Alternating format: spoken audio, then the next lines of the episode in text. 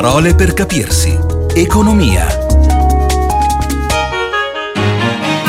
Parole per capire l'economia. Oggi vi parlo di spread, un termine che sentiamo molto spesso in televisione.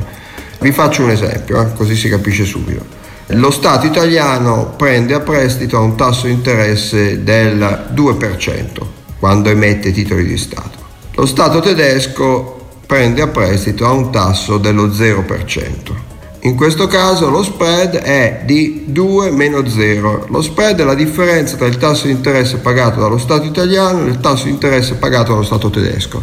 Soltanto che non lo si esprime in termini di punti percentuali, ma di solito lo si esprime in punti base. Un punto percentuale vale 100 punti base, quindi si dice che lo spread è circa 200 punti base nell'esempio che vi ho dato.